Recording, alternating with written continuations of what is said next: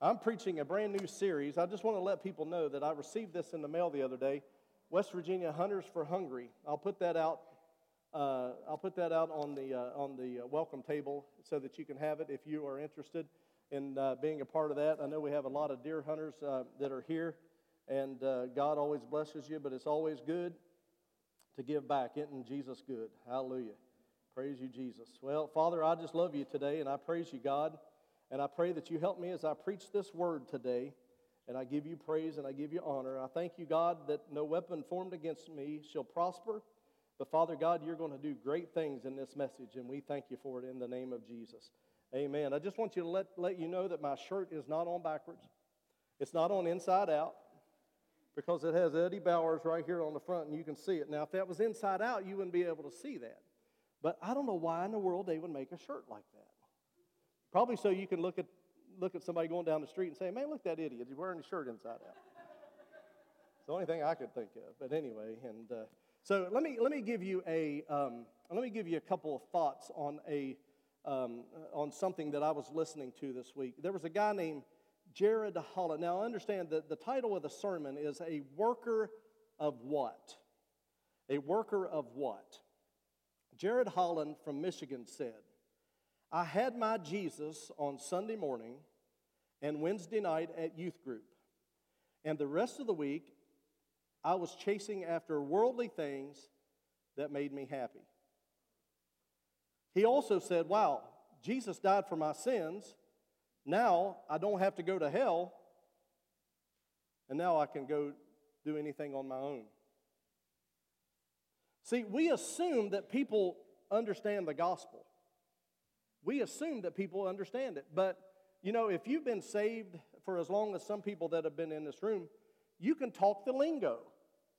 I mean, you know how to talk the lingo, but if you go up to somebody who is just getting saved or is just walking with their, uh, beginning to walk with Jesus, and they start, uh, they, I mean, you start in some of this stuff, Yes, you know, from the, you can have, uh, from the abundance of the heart, the mouth speaketh. Death, death and life is in the power of the tongue. And you start throwing stuff out there, and we're covered by the blood of Jesus and all this kind of thing that we know is true, but you start blowing people's minds when you start talking that way. And that's why they're babes in Christ and they have to be helped along the process. So you, you stop and think, Jared Holland says this.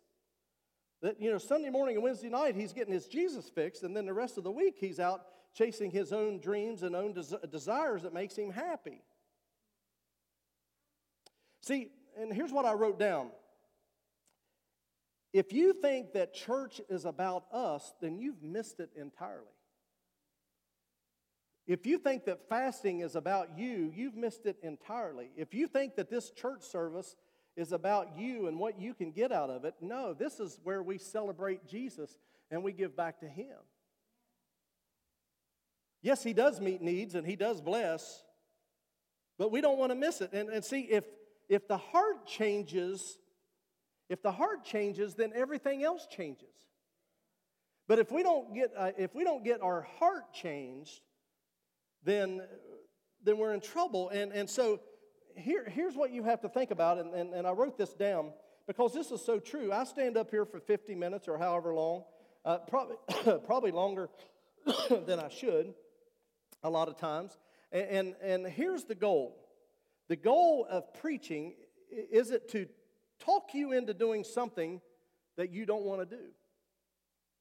Is preaching where I've talked, try to talk something into you, talk to you about doing something that you don't want to do? See, Jesus needs to be the center of the gospel. We have a sin nature that is inside of us that needs to be fixed. It needs to be fixed. We have this sin nature, and that's what I preach about all the time about killing the flesh and not allowing the flesh to, to have its reign uh, over your life. And the sin nature, it can be put into submission, but we have to be careful with it on how we allow God to, to work with us. That's like praying and fasting. You know, it's like, okay, we have the Bible study that we do on Wednesday mornings at 8 o'clock. So we're getting our Bible study fixed, we're getting our prayer fixed um, at 8 o'clock in the evening, you know, when we're praying. And anybody can be a part of that. But what happens between 8 and 8?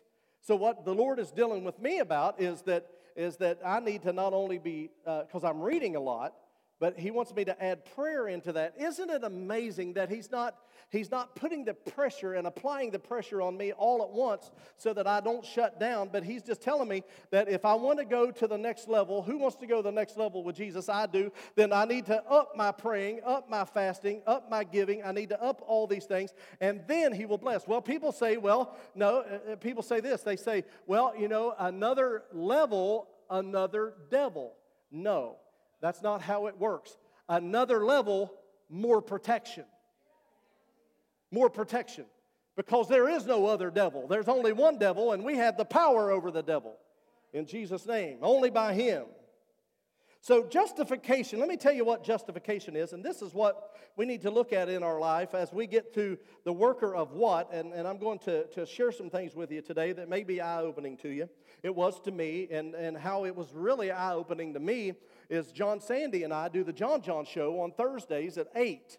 And so I encourage you, we've been laughing about that for years, and now it's actually come into, uh, come into play. And, and he said something that sparked a scripture, and I went straight over to it, and I've been chewing on it all week, and I want to share it with you. Justification is the act of being declared righteous in the sight of God. See, we have been justified that, that's right there where you say, you say hallelujah right there. I say, we have been justified. Because of the blood of Calvary, we have been justified.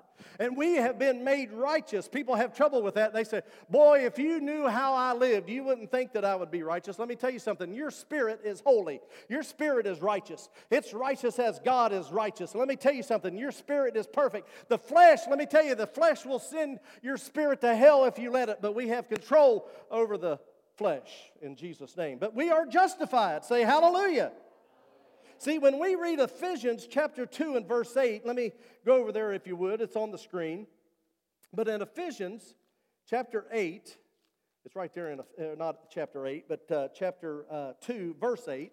Chapter is not eight chapters in, in, in Ephesians. But look at this. In Ephesians chapter 2 and verse 8, it says this It says, For by grace, are we saved through faith, and that not of ourselves? It is a gift of God. Thank you, thank you Jesus, for the gift, for the gift of, of, of grace that I'm saved through faith. You accept Him through faith in Jesus' name, not of works, lest any man should boast.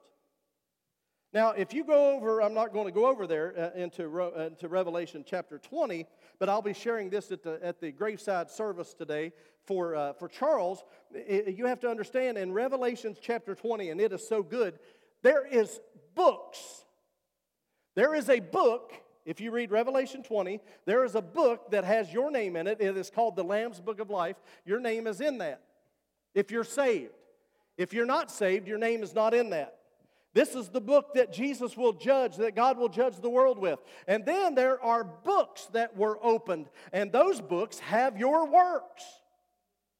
They're books. It's amazing that there's more works than there's people that have been saved because I would think that if there would be people that would be more saved, then uh, that would be saved, then there would be the books of life. But it doesn't say that. But we are not saved by our works. But let me tell you something we need to be working for the kingdom of God in Jesus' name. And that's what Ephesians chapter 2 says. So that's where we, we draw into the justification process. Now, if you go to John chapter 14 and verse 6, it says, Jesus said unto him, He said unto him, He says, I am the way and the truth and the life. And what and who cares what Oprah Winfrey says? There are not, there are no more ways that you can get to Jesus, but only through the blood. And he says that. He says, Jesus said that I am the way, I am the truth, and I am the life. No one comes to me but through the Father, but through me. So you can't do it on your good deeds. You can't do it on who, who you are. Let me tell you something. I absolutely love it and we shared, we shared this on the Pulse WV Live on Friday night, the talk show that we, we go into politics and Christianity, and it works real well. And, and we, we covered something from um, where Ted Cruz was talking about his new book, and he was on The View. I love it when Christian people get on The View because those women couldn't be any more liberal. If you looked up the word liberal, Whoopi Goldberg's name and face would be there. I mean, she is liberal. It's hard to believe that she made it in a, in a, in a, a movie called Sister Act where she was acting like a nun. And that's where she made it. But see, here's the thing what we have to understand something is that we are the, the official position, and here's where people have to be careful. In the title sermon, a, worker of what? The, the official posi- position of the Roman Catholic Church is that you are justified by faith plus works equals salvation. It was called the plus religion. See, we obey God because we have a relationship with Jesus. The statement that I'm sharing with you today is that I'm very concerned with. I'm very concerned with this statement of about what I'm, uh, what I'm about to share with you, and it's over in Matthew chapter 7. I'm extremely concerned about this particular part. And I've never read it like this, but I will tell you this that the Lord has given me some revelation on things because I'm uh, spending more time with Him than out chasing all these. Uh, all these ideas that people may try to throw at you, but you know, here's the thing stay with Jesus, He will always help you. Over in Matthew chapter uh, 7 and verse 22, He says this Jesus said this Many will say to me in that day, Lord, Lord, have we not prophesied in thy name? And in thy name have we not cast out devils? And in thy name done many wonderful works. And then he says in verse 23 And then will I profess unto them that I never knew you. Depart from me, you work of iniquity. Didn't I prophesy in your name? Didn't I cast out devils in your name? And didn't I do wonderful works? That's what he is saying here. And then he tells them to depart because that he never knew them and called them a work of iniquity. Now, here's what bothers me about that particular that particular part of the Bible is who is he talking to? I was sharing with the worship team on Thursday night about this and how I was struggling with this. Who is he talking to? He's talking to the people that work in iniquity, but yet you have to understand is where does casting out devils do? Where does that go on? It doesn't go on in the bars. It doesn't go on in the strip joints. It doesn't go on at work. People aren't casting out devils and that kind of stuff. Where is the, where do people cast out devils? Is, is it in the dollar store? Well, is it in the, the lobby of the bank? Well, it could be, but what he's saying, what bothers me about that particular part is he said people are casting out devils and people are doing wonderful works. It almost sounds like the church.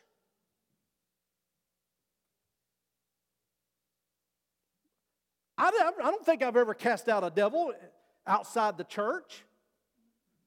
I don't think I have. Yeah, you may cut somebody's yard every now and then and not charge them. Is that a wonderful work?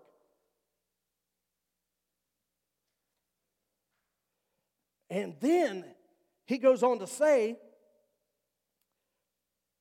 I don't think anybody's ever prophesied to me in, in the cat food aisle at Kroger. I don't think anybody's ever done that. I don't think anybody ever. And, and, understand something that prophecy is to uplift, edify, and encourage. Be careful with these people that have prophecies that are so negative because, I mean, we have to be so careful of that. But one thing that we have to understand something is that nobody ever has come into, when I'm getting cat chow for the cat, and said, Hark, man of God. And to begin to prophesy over me. But I've been prophesied over in the house of God. I've cast out devils in the house of God. I, I think that we've done works in the house of God. You, you, you, so here's what I'm wondering, and here's what I'm saying eh, eh, to you. And, and let me ask you something. Why would a sinner person, why would somebody who is a drunkard or is on drugs or, or this kind of thing, why would they be somebody that would prophesy? They wouldn't be, would they? Do you think you'd go to the bar and, and, and be up there on the bar uh, with your buddies and Joe Diffie's playing, drop me up, uh, prop me up, uh, prop me up against the jukebox when I die? And one person looks at you and they say, I feel like that God has a calling on your life. Give, a, give another round for the boys. Do you think, do you think people are that dumb? Oh, okay, understand something that people aren't going to do that in the bars. They're not going to do that in the dollar store, but they'll do that in the church. What I'm concerned about is that do we have workers of iniquity within the church? Help us, Lord, to do good works in my name. And what do, how do we pray? We, you know, we have, a, we have a blank check when we say, eh, eh, Father, in the name of Jesus. Boom, it's a blank check from there. Ask and you shall receive. Seek and you shall find. So here's what I'm concerned about. And here's what we need to do is make it, uh, take a check up from the neck up, is to make sure that this is not us. Many will say to me in that day, Lord, Lord, have we not prophesied in thy name? And in thy name have we not cast out devils? I don't think another drunk would go into another drunk or another drug addict uh, uh, would go into another drug addict and say, I curse that, that foul drug addiction that you have in Jesus' name, and you have the same one. I don't think that the, the guy that's drinking a Michelob Light and a Stroh's in, in the bar is going to look over and say, you got an alcoholic devil on you. I cast that out in Jesus' name. How can you cast out something if you've got it yourself? Got you thinking, didn't I? I've been chewing on this for three days and I'm unloading all of it on you because it bothers me, it concerns me. And, and, and, so here's what, here's what the New King James Version says of, of Matthew chapter 7, verse 23. Here's what it says. And then I will declare to them, I never knew you. Depart from me, you who practice lawlessness. So you look up the word, and here, here's what I did: was I went, okay, that work in iniquity, and then that work in iniquity goes to in the, in the New King James Version, practice lawlessness. Well, you know how my brain works, so I go and I look up the word lawlessness contrary to or without regard to the law, lawless, violence, and also being without law, uncontrolled by law, unbridled by law, unruly, unrestrained, lawless passion. That's what that means. So we have unbridled, we have unruly, unrestrained. And so, as I begin to think through the process, and I got to I got to tell you something that when I hit the pulpit this morning, some of this stuff didn't make sense to me even now, but it makes sense to me now. And, and here's what I've understood: is that yes, the church can be unruly. The church can walk in being unrestrained, and the church, church can walk unbridled lawless passion. These are people who have no concept of authority. Think about this have no concept of authority. Rebellion. I couldn't tell you how many people, church folk in my life of 31 years of preaching, that are still mad at me to this day because I told them the truth. But they wanted to live their own way do their own thing. Are those the people that Jesus is calling the work of iniquity? Wow. Is that not eye opening to you? It really is to me. And, and I begin to think, okay, so the first thing I do is I take a checkup from the neck up. Oh God, I pray that's not me. I pray that's not the people of the Pulse. Because these people have no concept of authority their lawlessness. But yet, here's what bothers me is why would a heathen, why would somebody who, who is not in walking with Jesus cast out something in Jesus' name? Why would you do that? But he turns and he says, Depart from me, you work of iniquity, I never knew you. So my question is this, does the alarm does this alarm you that he's talking about people who have some knowledge of Jesus? Does that not bother you at all that there are some people that he's talking to that have some kind of knowledge of Jesus? Why? Because I remember years ago when Christy and I first received the baptism of the Holy Ghost and we started, uh, started on the Pentecostal tour just a little bit, I learned a whole lot about what was true and what was fake. And God helped me a lot in, in, in, this kind of thing. I've seen people get slayed in the spirit and reach down and fix their dress. I've seen spe- people speak in tongues, but yet they live like the devil. And, and I mean, I've seen this kind of stuff happen. And, and let me tell you something. I wonder if this is the people that Jesus is talking to that are church folk. Living one way in the church and living outside another way. And there's many, many, many scriptures that we could add to this. And, and, uh, but for, the, for sake of time, maybe part two will take us this way.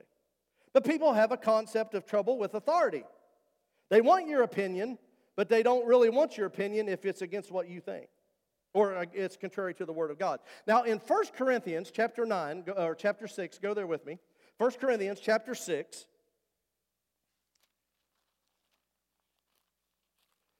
You may say, Preacher, you got too much time on your hands to no. It's what I do. Chapter 6, now 9 through 11. Chapter 6, 1 Corinthians 9 through 11. Here's what he says. He's talking about, brother, he's talking about, now ye are not of unrighteous shall be inherited. Let me make sure this is the right one. I think it is. Uh, yeah, it is. Know ye not that the unrighteous shall not inherit the kingdom of God? Be not deceived, neither fornicators. Somebody wrote in my Bible, I think it was one of the kids when they were little, and fornicators is kind of crossed out. Nor, nor adulterers. Now, look at this. Abusers of themselves with mankind. What? Really? In, in verse 10, nor thieves, covetous, drunkards, extortioners shall inherit the kingdom of God. Doesn't that kind of sound familiar from what went on over in the other scripture that I read you?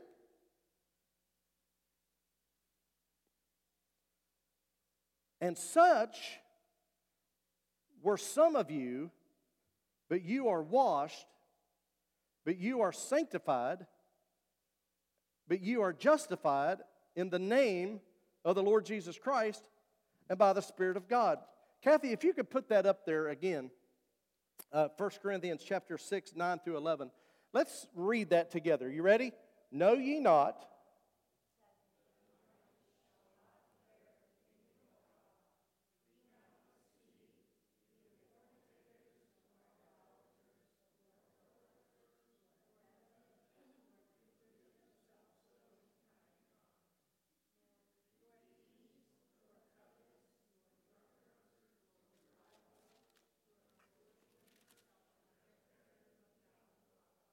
Okay, thank you for reading. Now, is that my word?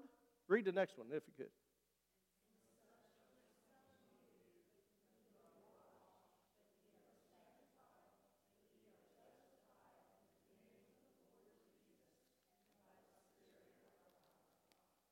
See, that verse right there, verse 11, sounds a whole lot better than the others do. But understand something is that are we, are we, verse 9 through 10, are we that verse? Is that who the church has become? Are we the ones that are casting out devils in his name, but yet we're a worker of iniquity because of the fact is that we can't seem to get it right? Understand something, church, is that people in the bar don't rebuke devils. They don't. They don't prophesy. So, what I am just telling you that in this last day that we are in, perilous times, and, and, and, this is not the first plague that's going to happen, although I do believe the church will be raptured out soon. But what we have to understand something is that there are going to be decisions that you are going to have to make very soon, and, and people are going to try to deceive you. Watch the news. The Democrats are saying this, the Republicans are saying that. Trump is saying this, Biden is saying that. What do you believe? Who do you believe? You have to trust the Holy Spirit. But are we so immature that we don't know the voice of God when He speaks? We have to know His voice when He speaks. This is good. I don't know if you're enjoying it, but I'm, I'm enjoying it, but yet I'm alarmed.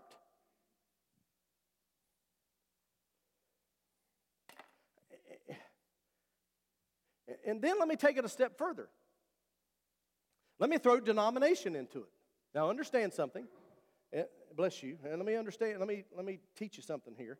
My licensing is in the Free Will Baptist Church. I'm licensed through the Free Will Baptist Church. I can marry you and bury you through the Free Will Baptist Church. Some of them are already buried.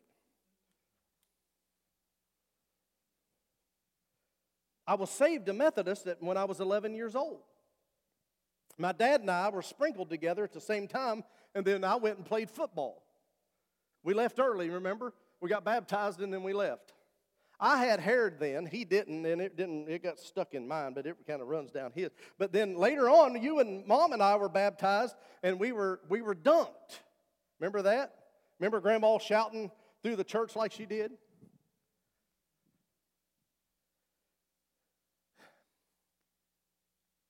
I don't ever remember in the Methodist church of seeing anybody cast out a devil. Did you? we hardly ever. I think I was probably the first one saved in the, in the church that we went to. I, I, I don't ever remember being in the Baptist church and somebody prophesying.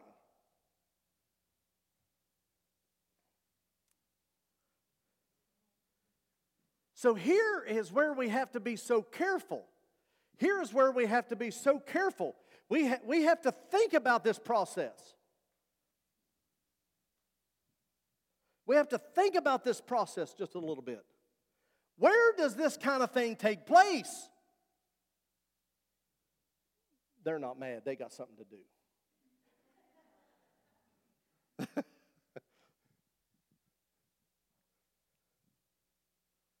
Where does this kind of stuff go on? Goes in a, it can go on in a church just like this.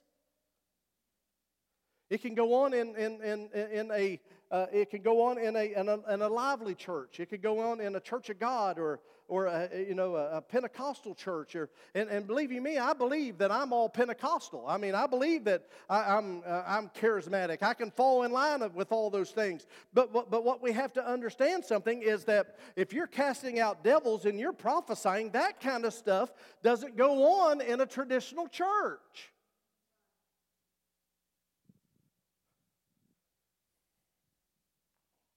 And I'm not saying, I'm not denouncing prophecy because I believe it's of God. I'm not denouncing casting out devils because I believe it's of God. And I believe that's, that, that's what we need to do. But we cannot be working in iniquity and lawlessness, uh, lawlessness within the kingdom of God. We have to obey what God is saying. So I'm a little concerned about this. So in 2 Timothy, go over there if you, you, you, you will, uh, 2 Timothy chapter 3 and verses 1 through 5.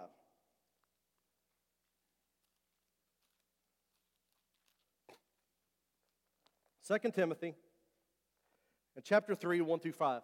If you could, start reading here. This know also. Just told you that.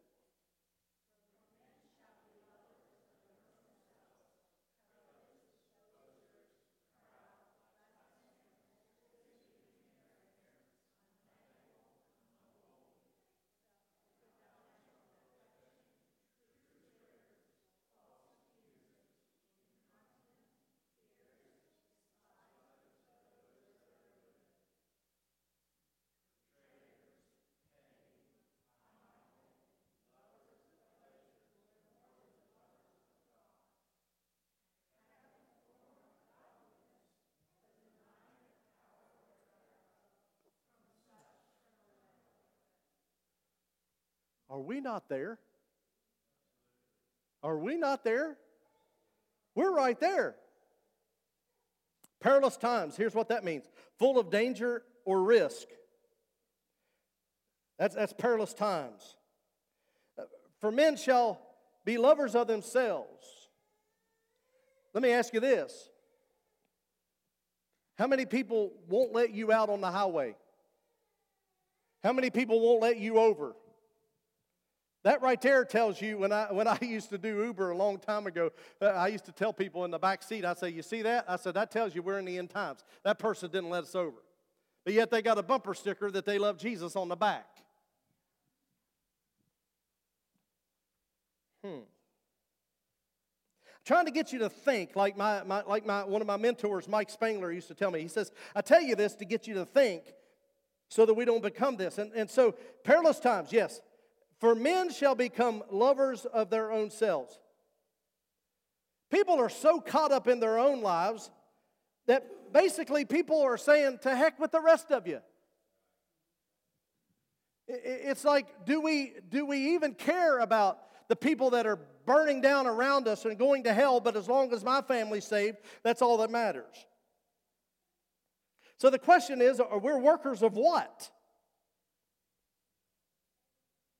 And men shall become lovers of themselves, boasters, proud, blasphemers, disobedience to parents.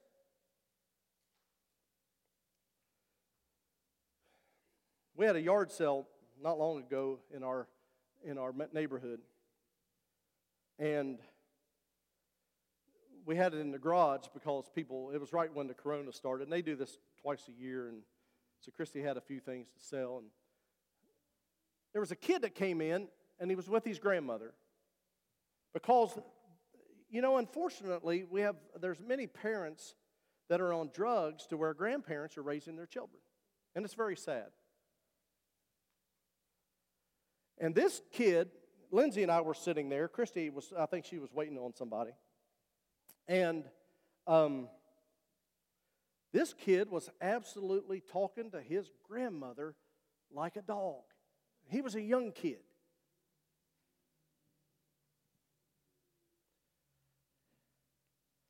I looked at Lindsay. Lindsay looked at me. And it was on. I'm thinking, you have got to be kidding.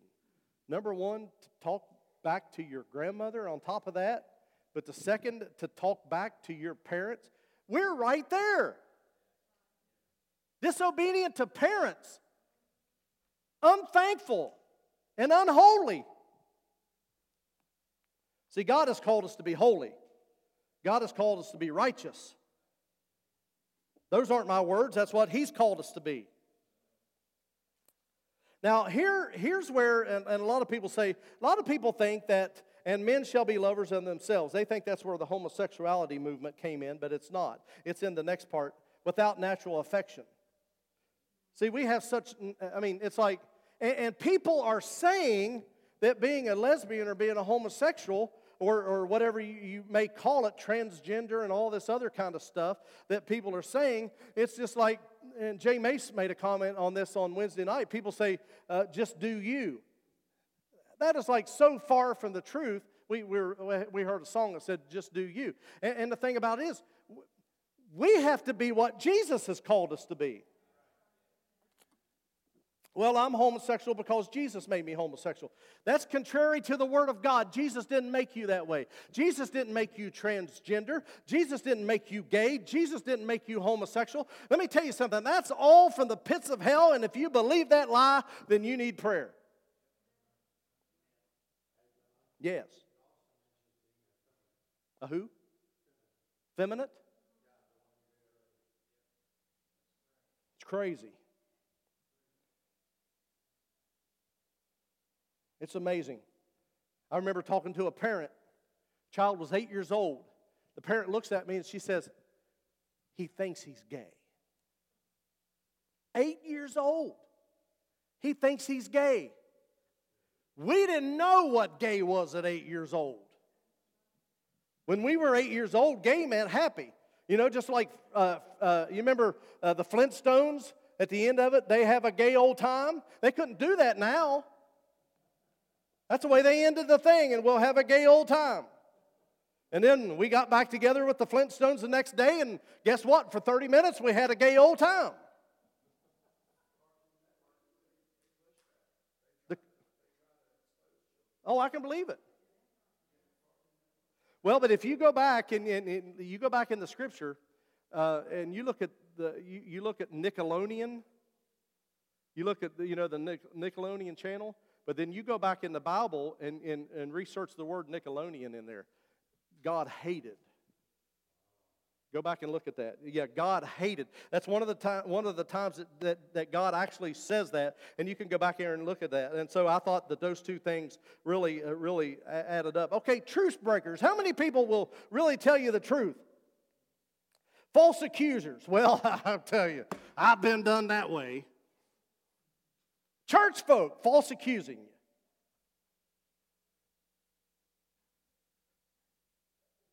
Then I looked up the word because incontinent. I looked up that and, uh, and, and I thought, oh, that's got to be something uh, uh, about peeing all over yourself or losing your bowel. And I thought, oh, whoa, whoa, whoa, whoa. How does that line up with God's word? And because that's really what it means. But here's what it says lack of control, uncontrollingness, restraint, self restraint.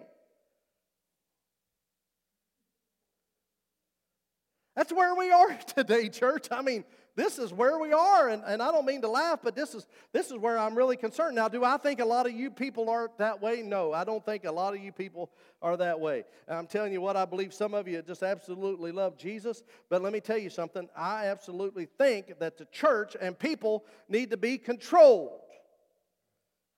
Not by me, not by your parents, but by the Holy Spirit, allowing the Holy Spirit to tell you what to do and what to say. How many times have you blown your cool and then you had to go and repent because you were uncontrollable? That part of the flesh has to die. Somebody made a comment the other day. I saw it. I don't know if it was on Twitter or, or where it was, but it may have been on, on the news that they, they hoped, they hoped that the coronavirus killed President Trump. This person said that. Who in their right mind would wish something like that on you? But there are people. I remember being a Jeff Gordon fan growing up, and there was that controversy and that, that competitive between uh, that competition between Dale Earnhardt Sr. and Jeff Gordon, and understand something is both of them made millions over their competitive uh, over them being competitive with one another. It was a marketing scheme. But I remember hearing the Dale Earnhardt fans saying, "Man, I hope Jeff wrecks this week." And then I would say, then, then I would say, "And die." Oh, no, not die, but just wreck.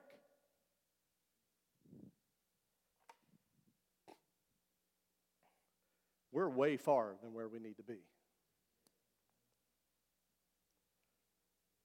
The church has become a loose living place of worship in many, many places.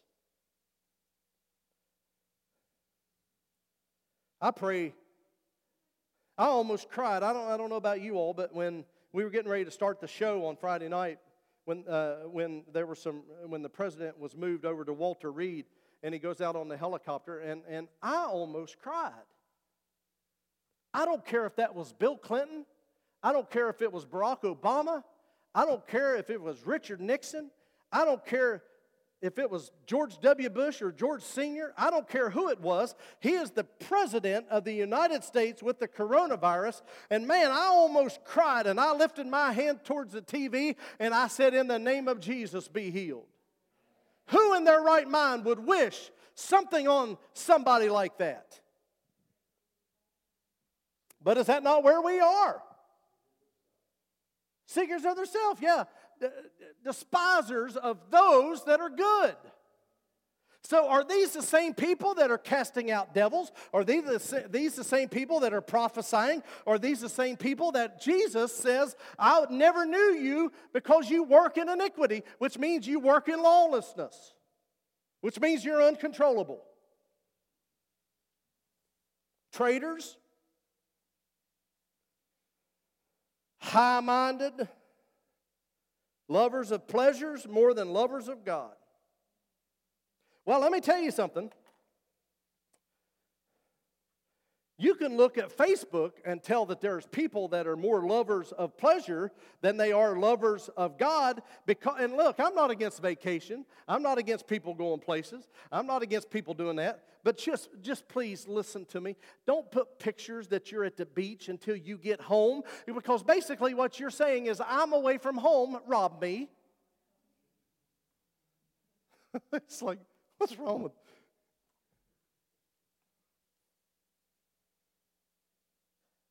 But that's where we're, we are here today. People will go out on a Sunday and hit and miss church. I, I was looking the other day, I saw some pictures that somebody had posted and it was on a Sunday afternoon when they posted them, and I, and I knew that they were there, uh, you know, because I knew exactly where they were. And, and, and it's like, okay, but they weren't in church on Sunday morning. Oh, we're scared of the coronavirus.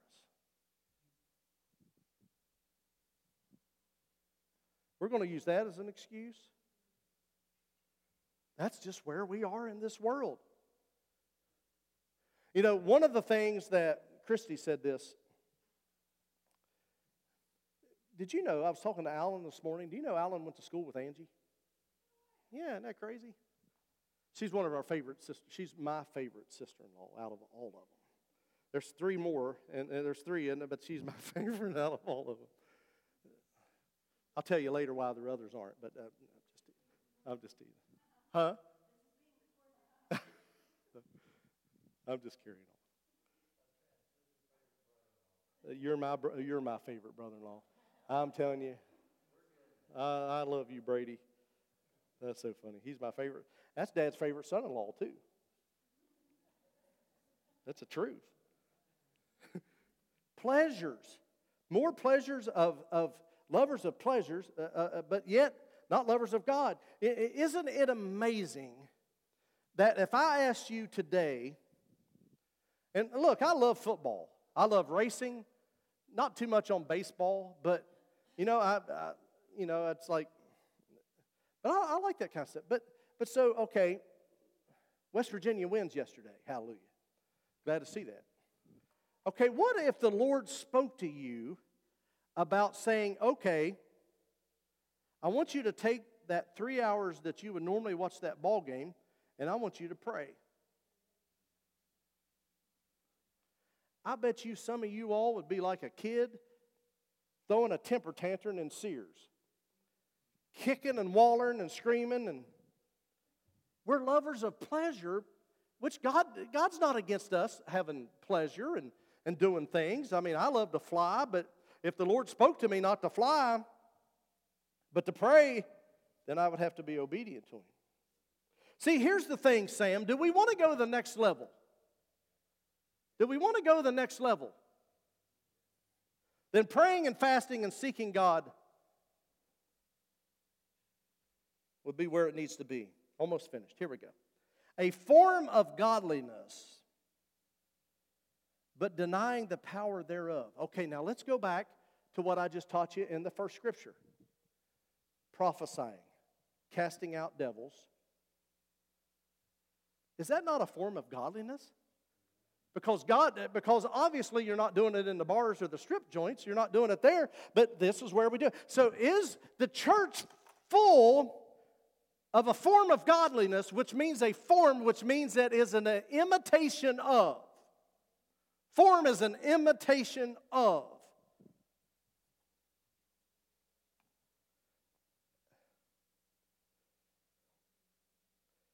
John Christopher just texted me and he says, Do you want to get food later? It showed up on my. You only hear from him. It's like you, you, you want to buy, you want to take us out and buy us dinner. Andy, are your kids that way? Are they? Oh, I see. What? Yes, sir.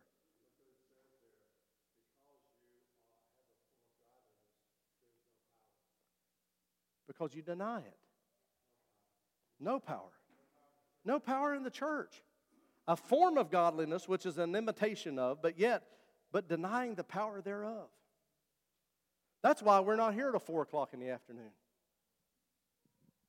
That's why we're not here till 3 o'clock in the afternoon. That's why the whole church service doesn't last all day long because people are coming in and people are on their face being saved or being healed. And pride is killing people because they don't want to get saved because if they get saved, their friend, their beer drinking friend is going to hear about it and they're not going to be able to act like they did or go do what they did. Let me tell you something. Jesus said you didn't have to give up a thing to get him, to to be with him.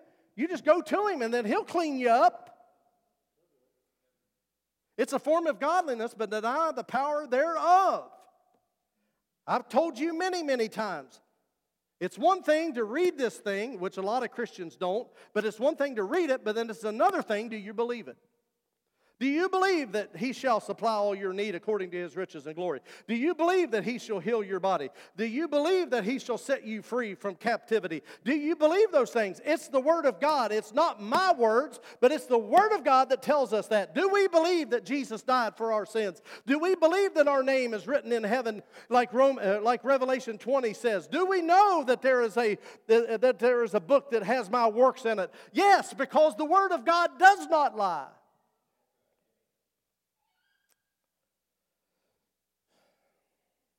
So my question is, there's a problem in 2 Timothy chapter 3, 1 through 5, and Matthew chapter 7, 22 and 23. Please tell me, God, that this is not the church.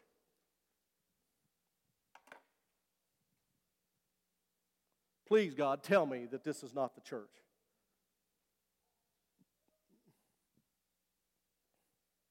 Because we don't want to be lawlessness. We don't want to be we don't want to be that way. We don't want to be in rebellion. We don't want to be that way.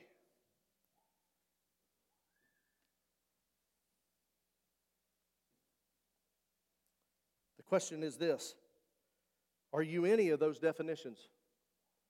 You read the scripture. Are you any of those things? Are you a deceiver? Are you a warmonger? Are you an adulterer? Are you all these things? Well, let me tell you.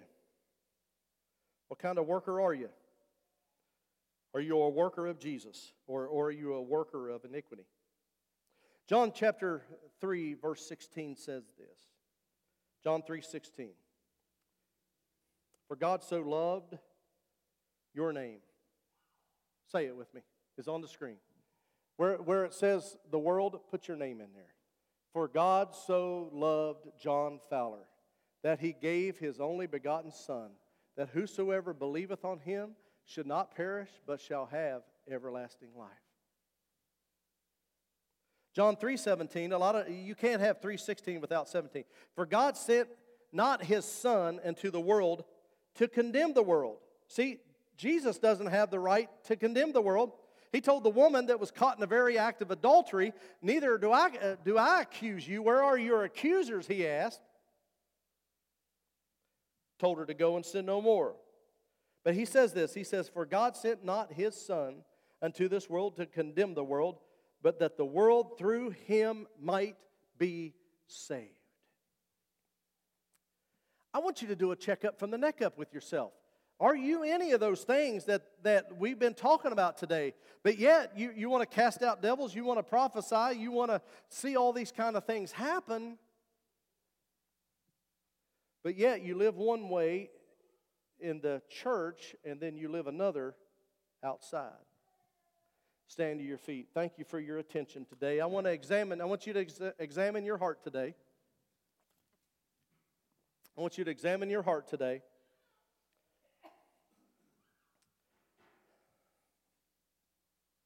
Let me tell you something. There's only one way to walk, and that's walking with Jesus.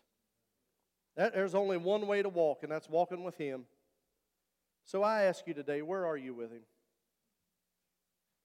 Where are you with Jesus today?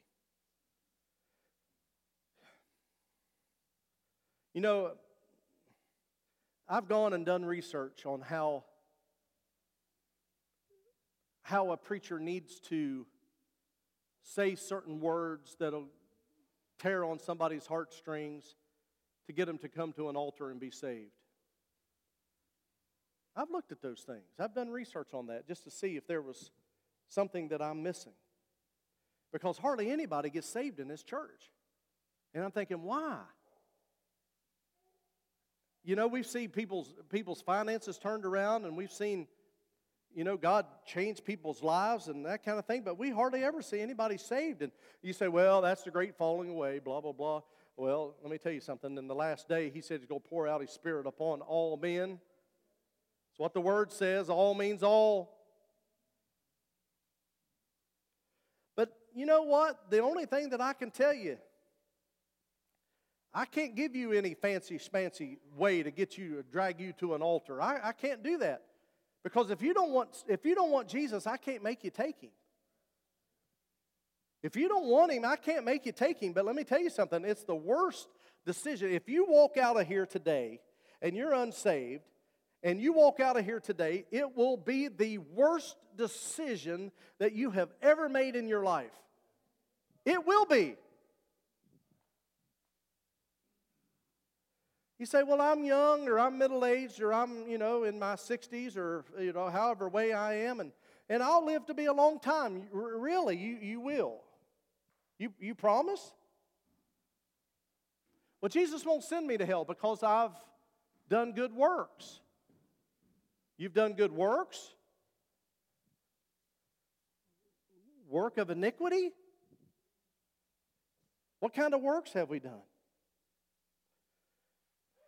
I want you to get saved because you feel that there's a need, not because I think that there's a need, because I know there's a need. don't get saved to appease me. Get saved because you don't want to go to hell and that you love Jesus and that you want a relationship with Him and you want to change and you're sick of doing it. You know, the definition of insanity is to keep doing the same thing that you're doing and expect a different result. It's not going to happen. Would you come to Jesus? You say, Well, why do I have to go to an altar? It's a place where things die. And I love the altar. I think you should come to the altar. Talk to Jesus today. Get saved because you want to get saved. Don't get saved because I want you to get saved. Let me tell you something. This thing's winding down. This thing is winding down. It's getting close. Let me tell you something. I don't think there's anybody any better in this church than Kathy Kishner when it comes to end time prophecy. Kathy, is it time short? She studies this stuff. She knows what's going on. Time is short. Could be tomorrow. I hope it's tomorrow. At least before it gets cold. Heaven's at least in the 70s, maybe the 80s. Has to be. Jesus, come quickly. Yes.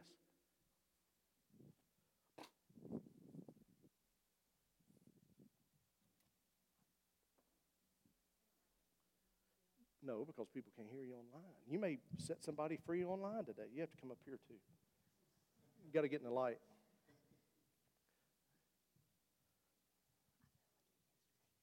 You did what? Did you really? Quit doing that. JD pushed you? We can talk about that later. Did he? Okay, we'll talk about that later. um, Hold that close. There you go, because some people want to hear you. As you all know, Michelle and Alan and Timothy have been coming up to the up here from Charleston every weekend and spending it with us. Um, this weekend was no different except for one major thing. Um, had somebody in our family tell us just, or tell us Friday, tell me and JD Friday, uh, be careful at the farm, uh, watch for copperheads. Um, you have said to us many, many times, the tongue is a double edged sword. Yes. That love and hate is spoken, yeah. death. Definitely. Um, well, I guess you could almost say that it was spoken this weekend. Um, yesterday, before we decided to go looking for coyotes, um, the guys uncovered three copperheads. They were little baby copperheads about like this. Um, Alan has taught his son really well with a gun. Uh, he took a pistol and blew one of the little kids, one of the little baby snakes' heads off. Beautiful. They just, it was great. Uh, only a good snake is a dead snake, okay? So, proud of you. Make sure we hug after church. But anyway, Ah, I I had always snakes. learned that growing up that if there is one copperhead, there's two copperheads. you don't. You don't have that snake here, do you? No, I don't. Okay, good. I'm just I mean, I sure. do, but it's not in the building. it's in the building. Okay. Um, so anyway, we killed three. One of those guys had said, "Well, where's the mommy snake?" I said, "Hey, we don't have to worry about mommy snake. It's nowhere to be seen. You know, snakes usually have their young, let them lay, and they go off by themselves." Well, we get up at six o'clock this morning. Um, this from camping. Uh, we had Michelle and I came into town and got a heater. Was warming it up. It's cold the last couple nights. Uh, JD and I and Michelle were in the floor, folding up their 24-inch mattress. Mine and JD's air mattress is only eight inches. um, Well, that's called a mattress. Okay, yeah, sure was. I heard a guy call it a mattress one time. Well, uh, we folded them. No big deal, no nothing. I was outside, I don't know, packing something. I come back in, and one of the guys has got a um, axe, taking it to the floor of our cabin. We found Mommy Snake. She was probably about like this and maybe a little bit bigger, around my thumb, my finger, something like that. Um, apparently, she had came in somehow to the cabin, and she was laying in the crease of the plywood and the two before, over on Alan's side of the bed. You talk about God saving three, well, four of us because we was walling around in the floor folding the mattress up. But he So you were you were laying on the floor on those mattresses, no, Alan Michelle was on the 24 foot On the close to the snake. and the snake was underneath the mattress. No, it was underneath the. the But but the- but it was underneath where the mattress was laying. yes. But it was underneath on the floor. uh, under- Yes, between the board and the floor, the plywood, like underneath there, and then their mattress was sitting right there. Rolling it up, reaching across where the snake was, okay? And then JD goes and gets down even further. He's rolling, taking the air out. So, and I think Alan even went over there and was helping JD fold after he had rolled the, the but anyway, Right. He had came out, or she had come out after we had cleared it out.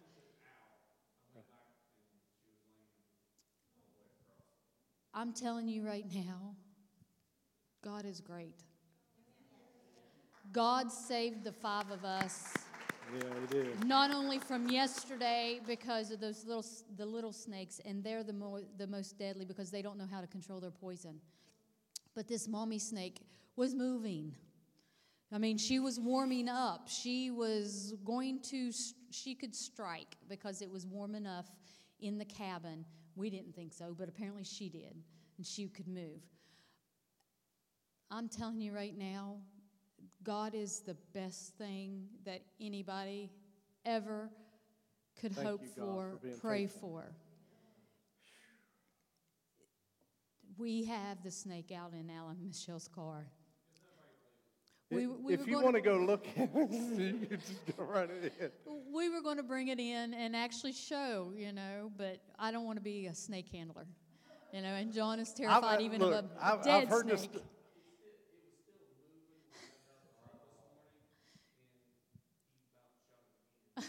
Let me let me tell you something. Now, Bryce would be right there with you. He would. Yeah, He- he Bryce, would've- Bryce would be ri- ri- right there wallering you, wallering with you. He would. Yeah, they asked me, because I've heard this story. They told it to me this morning. And, and they said, We have the snake in the car. And, and I said, Do not bring that snake in this church. Do not bring that snake in this church. Uh, one more member, yeah. If it's a tithing snake, that'd be all right, you know, but It's in two pieces. We don't want it. golly, dude. but The best way to kill a snake is to cut its tail off three inches behind its head. Think about that for a minute. Cut its tail off three inches behind its head. Boom, right there. no, I like it a little bit closer to the nose. There you go. Oh. Thank you, Jesus. In, in God good. He, he is great. And He protects us. He protects us when we don't even think we're around danger. He protects us when we were laying in bed last night, laughing and carrying on. And Alan and Doesn't that just like make it even worse? It does. Michelle and Alan, Michelle or Alan was snoring, and Michelle was talking in her sleep, answering to answering Alan. I'm laying there with a heating pad. That snake could have crawled over them, got underneath me to want that warmth.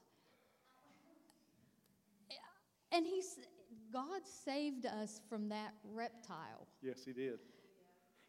Oh, I couldn't imagine. And Remind me never to go camping with you all. Oh no, we've got we've got mothballs all over that place. It's going to stink when we go back. but God is awesome, and we can Thank you, never ever forget that. No.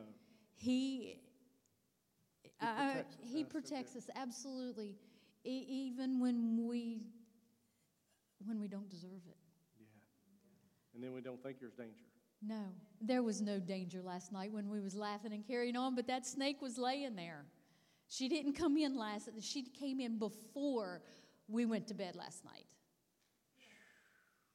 And I don't know how she got there, but it doesn't matter. She was there. Yeah. But God protected us. He put that hedge of protection around us, I'm thankful.